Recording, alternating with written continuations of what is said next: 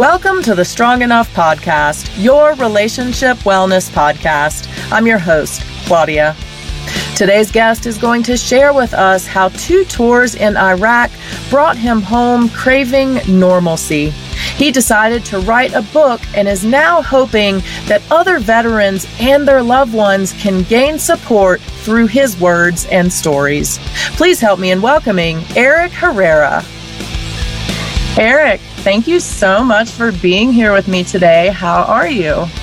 I'm doing great. How about yourself? I'm doing great as well. Uh, the weather has turned here a little bit in Colorado, so I am enjoying some snow, um, which I'm apparently one of the few that enjoys around here. Uh, it's not quite there yet here in Chicago. It turned 50, but it's not where it usually gets dicey and icy. And I think you get a different kind of snow than I get um, because here it's really nice and fluffy and powdery. So um, that's why I love it. But enough about me. Um, I would love for you to tell the audience a little bit about yourself.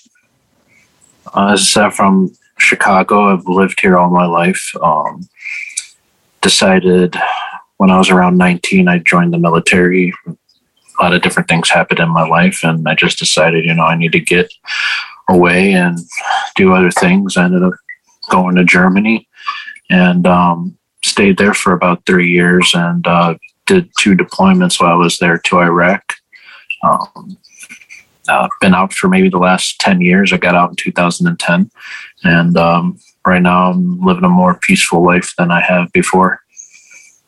First off, I do want to say thank you so very much for your service. Without people like you, people like me would not be able to live life the way I enjoy it. So thank you for everything that you have done for us. That's no problem. So I want to talk a little bit about your deployments. I know that you have written a book. So we're going to get to the book, but tell me a little bit about your tours in Iraq. Um, uh, a lot of uh, political back and forth, which it always is, and um, being in Germany, it's also kind of being deployed as it is. It's nothing like here back in the states where there's like large bases. I think like some bases are like sixty thousand troops or something like that. We only had roughly about five thousand in our little town, so it's a little bit different. Um, I was deployed in 06, 07. So that was kind of like with the height of the Iraq war. Um, during that time, Bush had his surge. So he sent in like 20,000 troops. We were there when that happened. Um, and uh, my first deployment was probably one of the more memorable ones. Um, a lot of things happened. And as um, my job title was, I was a bomb hunter. So I was a combat engineer, and our mission during that time was to find roadside bombs on the side of the road so troop movement could be a lot easier.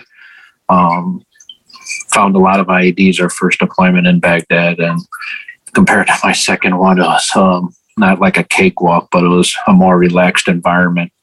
Um, we ended up in a small town uh, called Hilla, which is about an hour and a half south of Baghdad. Um, is more made famous for where uh, Saddam had his mass graves um, of all the people he killed.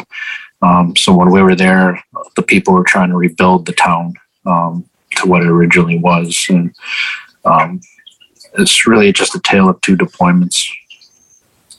What led you to become a bomb hunter?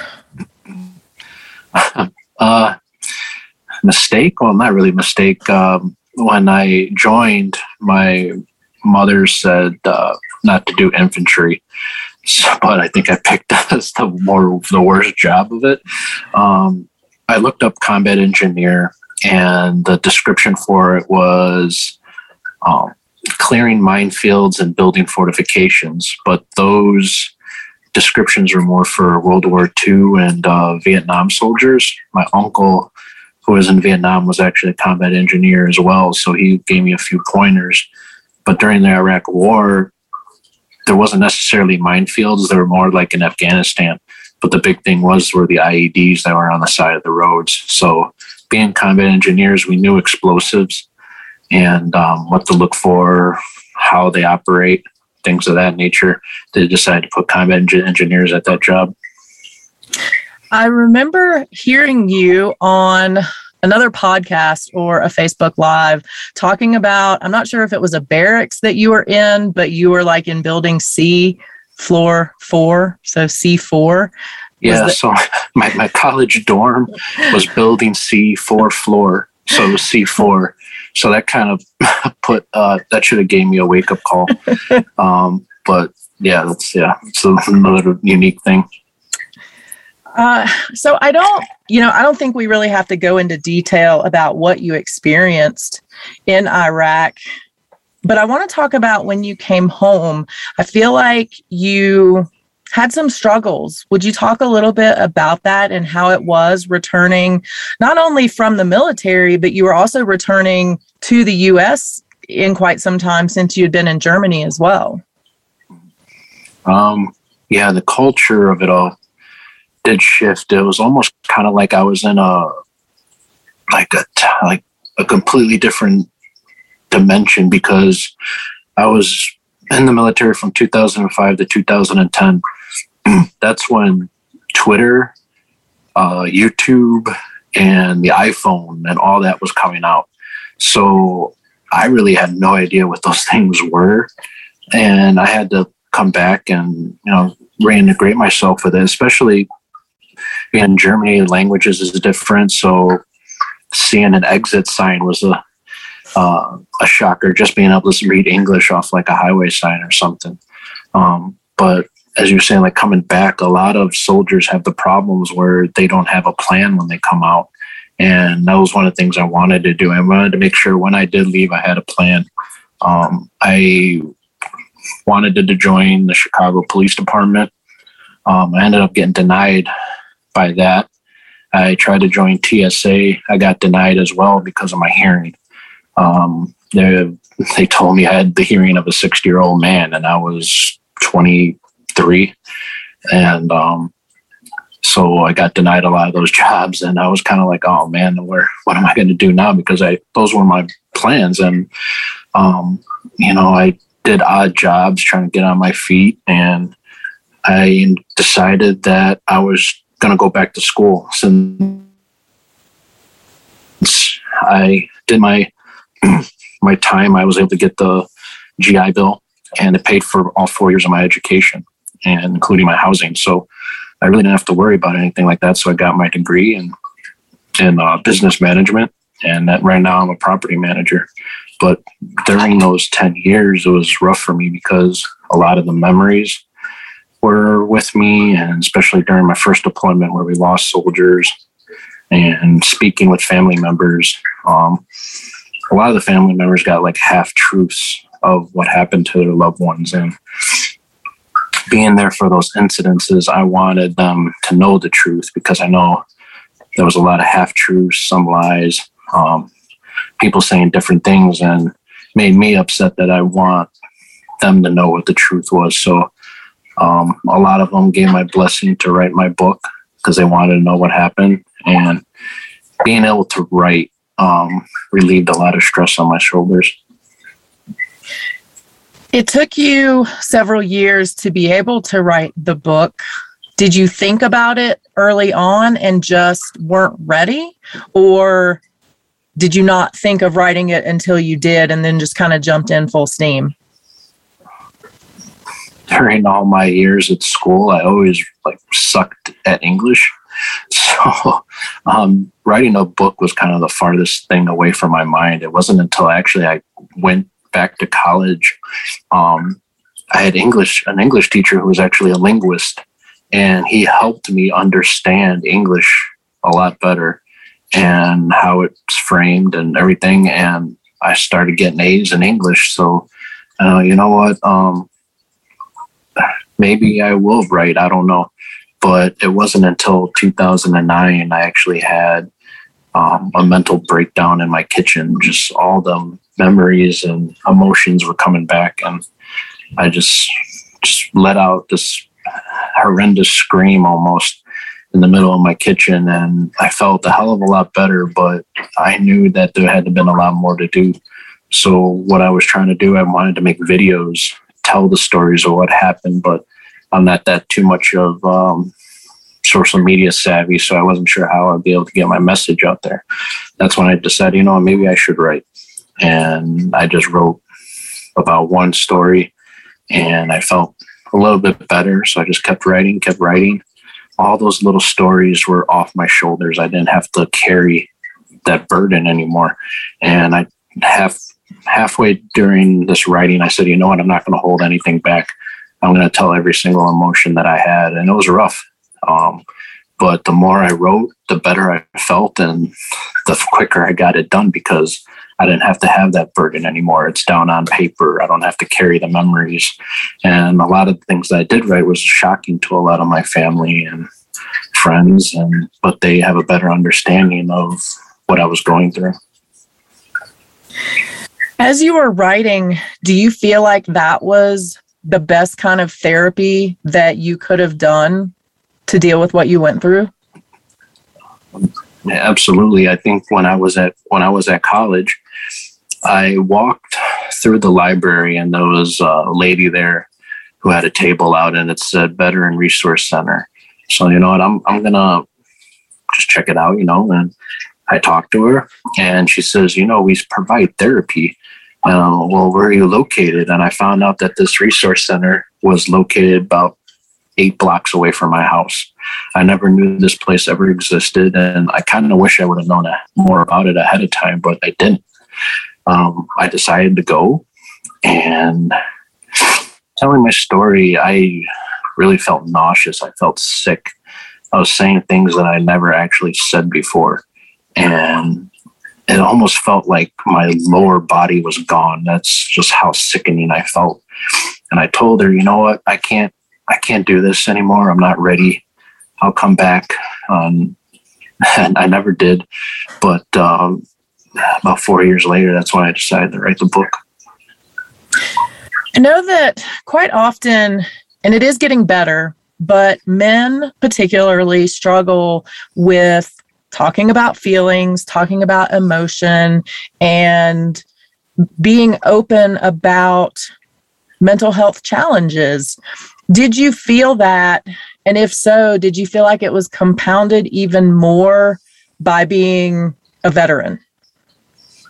Um, coming back, we would talk with the guys about the different things that happened, but those were actually the only people I could talk to because they understood what we were going through. Coming back, I really never told anyone. I couldn't really confide in anybody. And yeah, I grew up with that stigma of yeah, you're a man, you keep it in. Um, you don't tell your emotions. And, but the more I was talking with people like my friends and, um, they wanted to learn what, what I went through and it was a big help. But yeah, I mean, I say that that stigma is still around and, um, I don't believe it anymore. And I just hope a lot of other guys do too. I do as well. And that you know, is one of the reasons that we're here. I want to ask you about your book and how you think it helps loved ones of veterans because I know that is often a big struggle when somebody does come back from a deployment, their loved ones don't know how to act or what to say or what to do. Talk to me a little bit about that and what advice you would give. I get asked that a lot. family members coming up to me, what should I do? Well, there's really no blueprint for this. Um, I could give you the best scenario. Just read what I went through. I give you every emotion I felt, and it gives you a better understanding on how to, lack of a better phrase, deal with their loved ones or help them. Um, and a lot of people say, yeah, it does help, but get a better idea of what they're thinking. Um, I struggle with it a lot. I like I wouldn't make friends because I actually had that in my mind. I lost friends and I was thinking, well, I don't want to make new friends because I don't want to feel that same way when they're gone. I had that mindset for a very long time. Um, so that's another thing why veterans are kind of close to themselves because I'm pretty sure they've lost friends and they don't want to feel that same pain as I did. How are you able to change that and to be able to put yourself out there and start to build new friendships and relationships? It's hard. I mean, I had to change a lot of my mindset. Um, there was a lot of things I couldn't even do. Um, I couldn't even listen to music in my car while I drive. I had to listen to talk radio because the music would bring back me bring me back to those memories. Um, it's a slow pace. It took me ten years. I mean, there's no timetable of what it is. It's just you have to um, come to what you want to do or find something that helps you with those struggles. I mean, I, I took up fish keeping for about five years. Um, it's a tough hobby, but it kept my mind off of what I was thinking and I was able to enjoy it at the same time. You always have to find something to keep your mind off of what it is. And when I finally had that mental breakdown in my kitchen, I didn't need my fish tanks anymore. And the fish tanks became more of a burden on me because I didn't need that coping mechanism anymore. So I had got rid of them. Um, but yeah, you just have to find your thing. I know every veteran has their own thing, whether it's hiking or riding. My uncle was riding motorcycles. My other uncle was another Vietnam vet. His was photography. Find something that you're passionate about and keep it up as a hobby. It gets, gets your mind off a lot of that stuff. Were you able to connect at all with your uncles over what you went through and what they probably went through as well? Um, my one uncle who was a combat engineer, yeah, um, he saw a lot of change in me when I would come back for leave. He would see it in my face right away and would want to talk to me instantly. Um, he went through a lot as well during his time in Vietnam, and he was also a Chicago cop for over 25 years. So, I mean, he had his struggles through that. My other uncle, um, he did too, but he was a Navy man. So he really didn't have to um, deal with the same kind of struggles. Every time we got together, it was always a always a fight back and forth because my, my uncle who's in the Navy said uh, one time him and him and his wife went back to Vietnam for vacation, and my uncle who was in who was in the army uh, said, "You crazy? You couldn't pay me to go back to Vietnam." And have a big argument, and he asks me, he's like, "Would you would you go to Iraq for vacation?" I said, "Hell no, I'm not going to go back there for vacation." So it's a it's a joke that we had for a long time about it, but yeah, they helped a lot. What else helped you through that? The fish keeping was a big thing for you. You said when you had that mental breakdown, you kind of let that go. It became a burden. What else have you continued to do for yourself to keep your mind well? It was mainly the writing, also doing these podcasts have been a bigger help. I found out a lot of times that I, when I do these, um, it's not my responsibility, but it's my opportunity to get the awareness out there for veterans that are struggling. Because now the number has gone up now to 22 veteran suicides a year. Um, only about five years ago, it was 20. So the number is rising really quickly. Um, and since I've been doing these, a lot of people have been um, speaking out. I see billboards now on the highway about veteran suicide and hotline numbers, but a lot of those hotline numbers really don't help. You're probably put on hold for a while. Even VA hospitals, you have to wait six months just to get an appointment. Um, but I, there has to be more um, more advertisement, I think, about these resource centers that I never even knew that was right next door to me. Um, I know I'm more fortunate because I'm in a bigger city. A lot of soldiers are in a lot of small towns, and their resource center might be two, three hours away. So, I mean, it's need to have a better uh, chance so these soldiers could help themselves.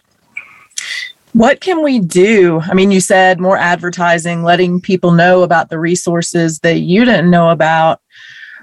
What else can we do, do you think, to help our veterans when they're struggling? Um, I know here in Chicago, they're building um, homes, so like uh, apartment complexes. But as soon as they go up, they're filled.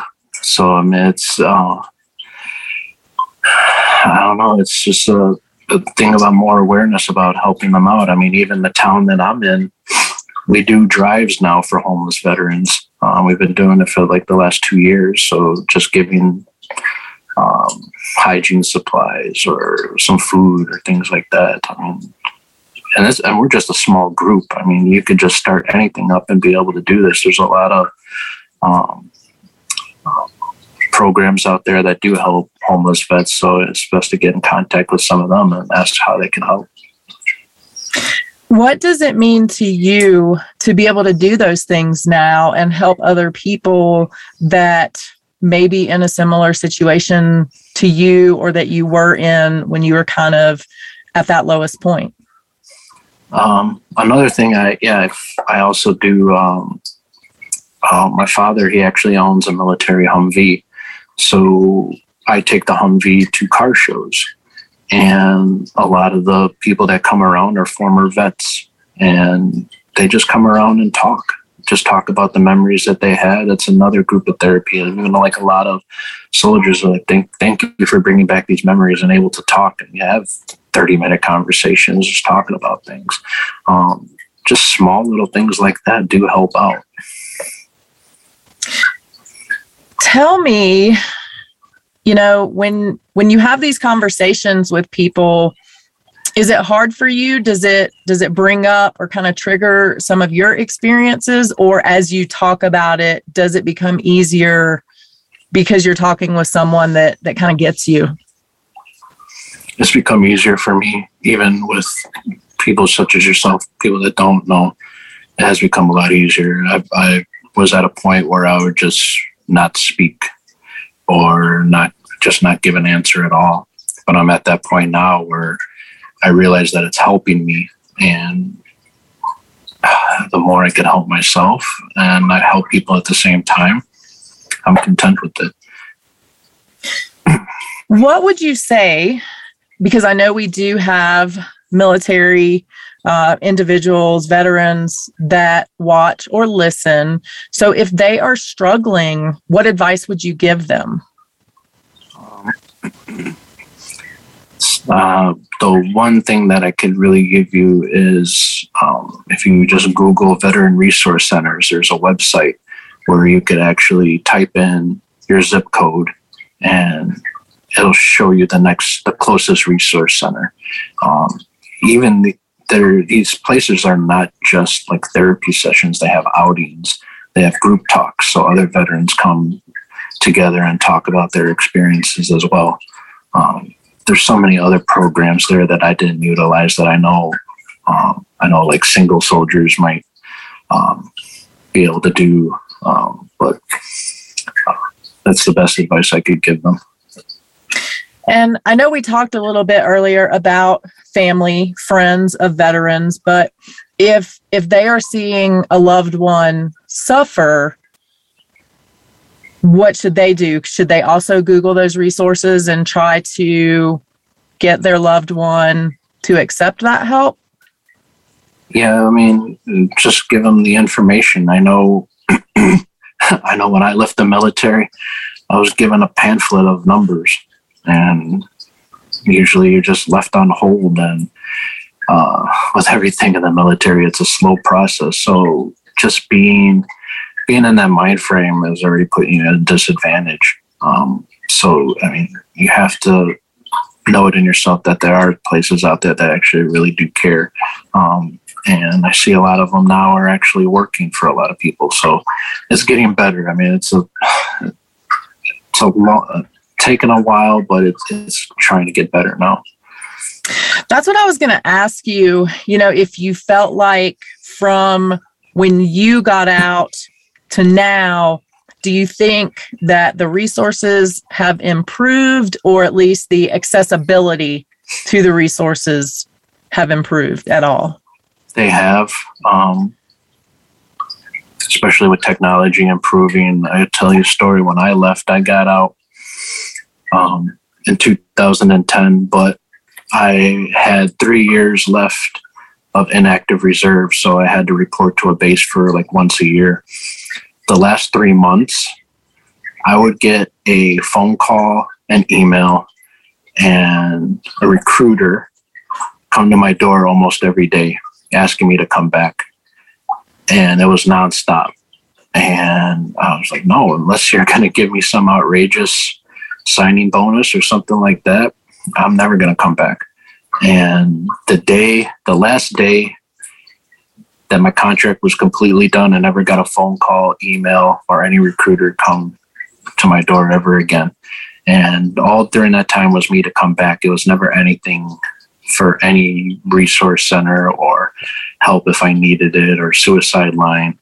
Um, that was back in 2010, 2003. So in that time frame, um, now I see it's a lot better now that there's, I see a lot of signs for different things. So yeah, it has gotten better.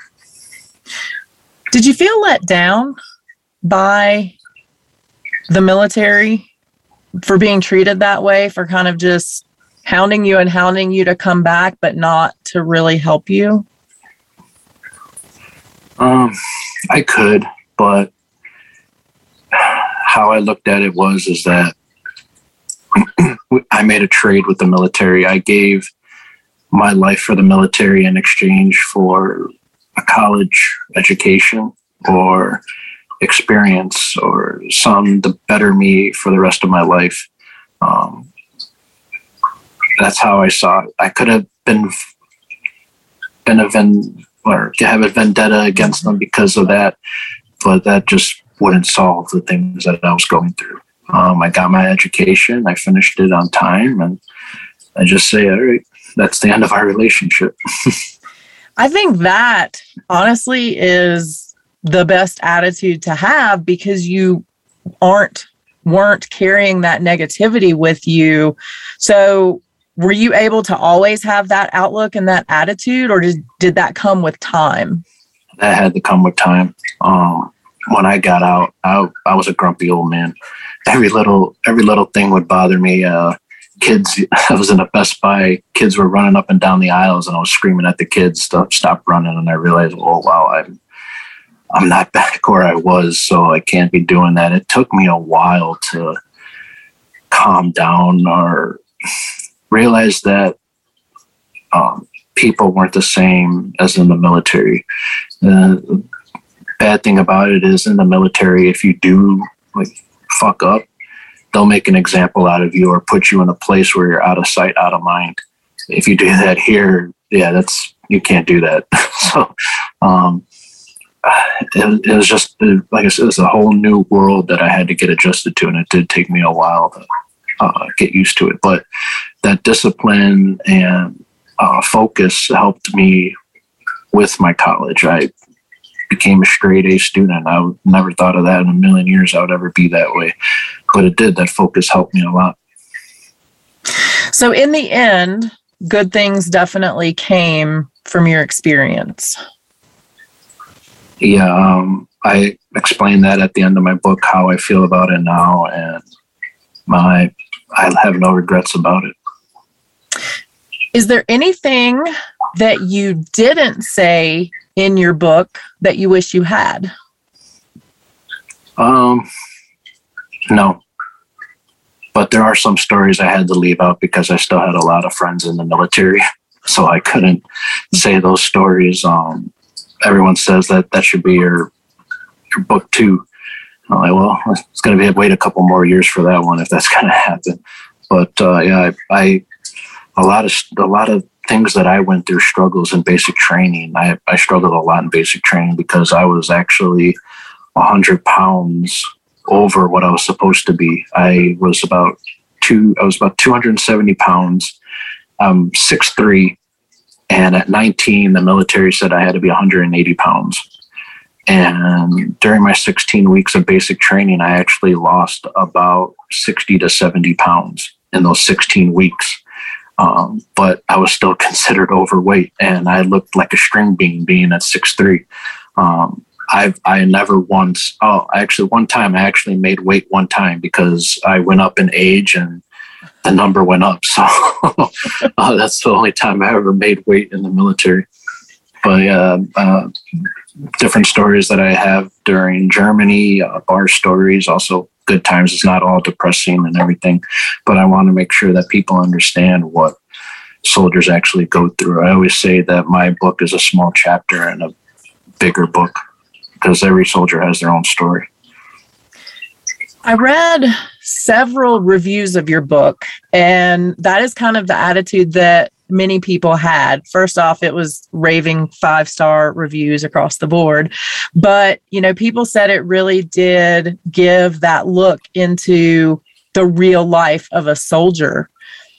How proud does that make you feel that you were able to put that on paper and give it out to so many people and give them that real life look?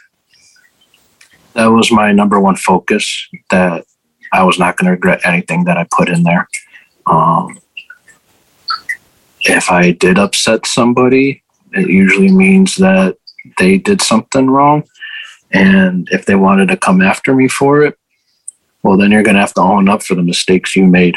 And I, so as soon as I wrote the book, I got a lot of friend requests, messages from people that I haven't spoke to in years or never even spoke to in my life, but I know who they are.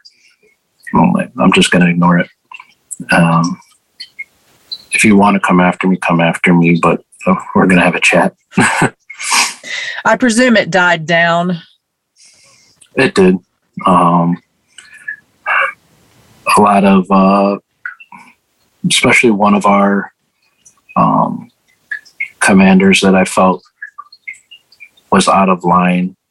Uh, he ended up uh, dying of cancer about a month before I published the book.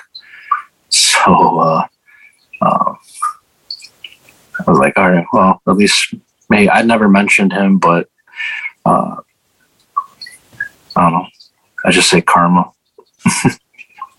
I hear you on that for sure. Tell me, what do you do for fun? What what makes you smile these days? Um, my kids mostly. Um, I right now I, I don't do fish keeping anymore, but I do keep some reptiles now. That's my new thing. Uh, I never thought I would keep reptiles, but hey, um, I'm always willing to learn. Um, I do car shows now. I take the Humvee, go to different car shows. Even if it's small events in my town, I bring the Humvee and see the kids smile and everything, just so they could enjoy it and experience the real thing. That that's what gets me going. Just be able to teach people about it. Um, I, I even started going on TikTok now, just giving little things about the Humvee and jokes and stuff. So, um, I that's just my new thing. I'm enjoying it and learning at the same time.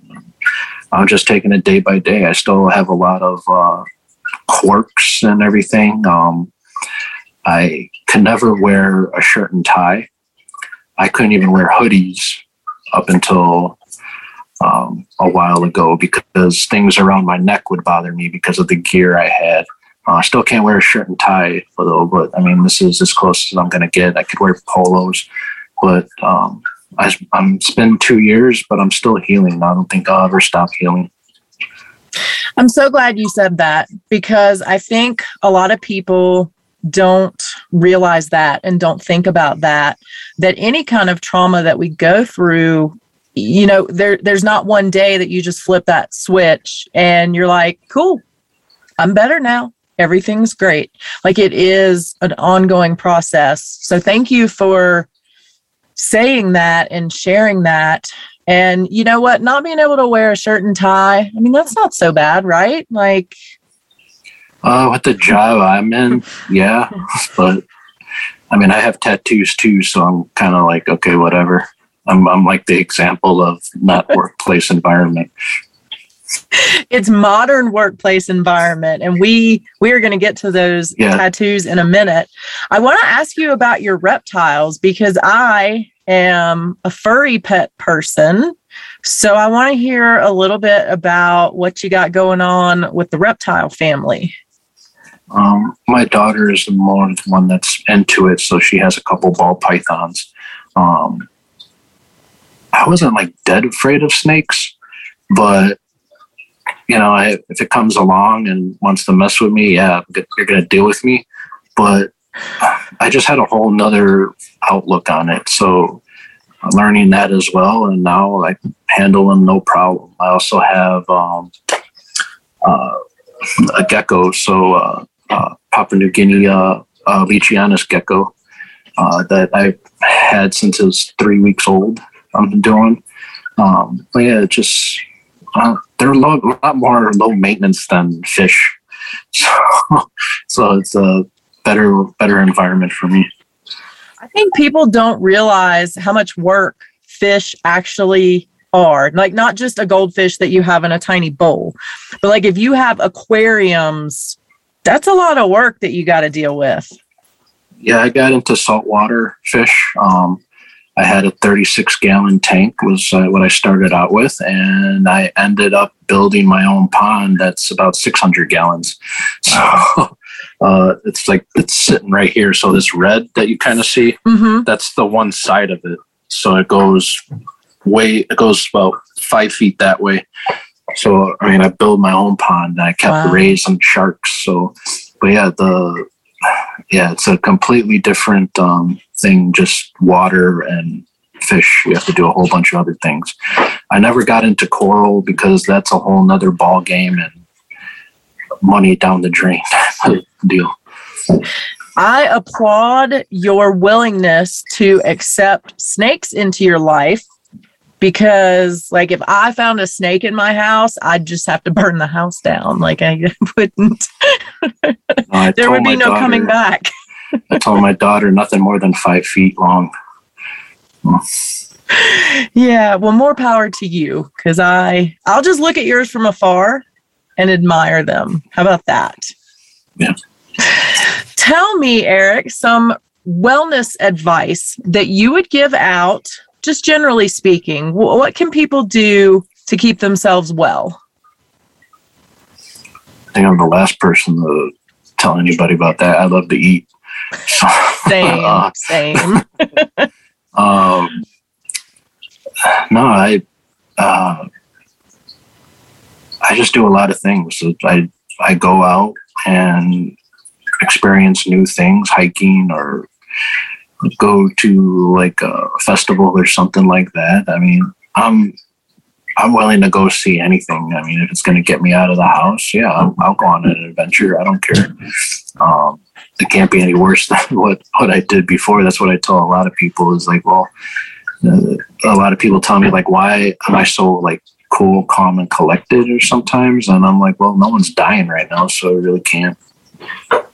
Not gonna over exaggerate on things yeah, I just I just go out and do different things. Even it could be some like wacky thing. I go to Renaissance fairs. Um, I go to aquariums, museums. I mean, zoos. I mean, I love animals, so I like to do all those things. So, uh, yeah, just being out, just go out and do have something fun. That's the best thing you could do. Do you dress up for the Renaissance fairs? Sometimes. I love it. I love it. Eric, we have talked about some heavy things. So I want to move to something a little lighter. And you mentioned it earlier tattoos. So I love tattoos. I have tattoos. I'm getting more tattoos. You also have tattoos, you mentioned. Um, I think it's perfectly professional and businessy to have tattoos now. But tell me, what is the favorite tattoo that you have? That's a tough one. Um, every tattoo I have is, um, is means something to me. Um, on my left forearm, I have the four soldiers that died. I have the cross with the dog tags on them and have their names and the dates they passed. Um, on my right forearm, I have uh, all my units that I was with, and I have my kids on there. Um, on my back, I have Bomb Hunter across the back. Um, that's usually the one I get most talked about. People come up to me and ask, uh, "Are you serious?" I'm like, "Yeah." Um, on my on my leg, uh, from my knee all the way down to my ankle, I have a portrait of my fish that I used to have. So one of my stingrays is on there, uh, my eel that I had, and uh, my my Australian stonefish that I had. Uh, the the my, I don't know if my kids would like it, but the stonefish means the most to me um, because my love for animals and the Australian stonefish is the most venomous fish in the world. And I kept two of them for about four years, about four years. Um, they don't move, they just stand still and they eat anything that comes by. But they helped me so much in my healing. And it was almost I don't get like into the spiritual side of it, but the day where I actually felt like I didn't need my fish anymore, my stonefish that I had for four years, he got sick out of the blue and he passed shortly after that. So it was kind of like I think he did his time to help me heal. And uh, it was an emotional moment, but I mean, it's something that um, helped me out a lot. But uh, my kids, they mean the world to me too. So I have them, but I, I really do like my uh, my mural that I have. I have around it too. It almost looks like um, how the guy did it. It almost looks like it's in my leg. So mm-hmm. he uh, shaped it around my calf and everything like that to make it look like it's like stuck in my leg. So it has a real nice effect to it. That's super cool. Any future tattoos planned? It's getting expensive now, so I really can't. I did the one on my leg, and uh, my guy said, uh, I'm going to have to double it. I'm like, oh man, you already got me for. I mean, gave me the discount, but yeah, it's like um, I might, I might hold off for tattoos for now. Makes sense. I wish, I wish I was as responsible as you are. So, Eric, where can people find you if you want them to? Um, where can they find your book if they want to check that out? Um, yeah, my book is called The Bomb Hunter Story My Life Clearing the Roads of Iraq. Um, it's on Amazon and paperback and Kindle. Uh, people have been asking me for an audio book, so right now I'm in the works of talking with someone to get that for me. So um, hopefully soon that might happen. Um, I haven't started it yet, but that might it's going to come out. Um, I'm also on TikTok. Uh, my handle's Sapper720, so S A P P E R 720. Um, I do videos on the Humvee. Do just do goofy stuff, uh, goofy stuff with my kids. So that's something to get it out there. I love that. Uh, did you ever think of anything like TikTok when you came back and saw Twitter and YouTube and all that good stuff way back when? so the only thing I had way back when was MySpace. so that's a blast from the past. And um, I did have Facebook, but I rarely used it. Um, Twitter was new to me. Even YouTube was new to me. Twitter, I got on it maybe a year ago finally, but I still don't go on it because it's a lot of mm-hmm. crazy stuff on there. But TikTok, I heard things about it, and um, I think someone showed me a couple of videos, and I got hooked right away. I just have that dark sense of humor, so the funny videos get me. So that's what I try to do. I am going to definitely check you out. I, I'm on there, but I'm not really on there. So I'm at least going to come find you. Eric, thank you so much for talking with me today. I really appreciate you sharing your story and talking about your book and really giving some great advice to veterans, families, and the general public. So thank you so much. No, thank you for having me. I really hope you guys enjoyed my conversation with Eric as much as I did. I truly appreciate his willingness to open up and talk about writing his book and what we can do to better support our veterans. So remember, until next week, you are strong enough and you are worth it. Thank you for listening to the Strong Enough podcast. You can find us on your favorite podcast platform by searching Strong Enough. And on YouTube, we're available on the Spear Talk channel. Don't forget to follow us on Instagram and Facebook at Strong Enough Pod. If you have suggestions for an upcoming episode or a future guest, please reach out at strongenoughpod at gmail.com. Remember, you are worth it.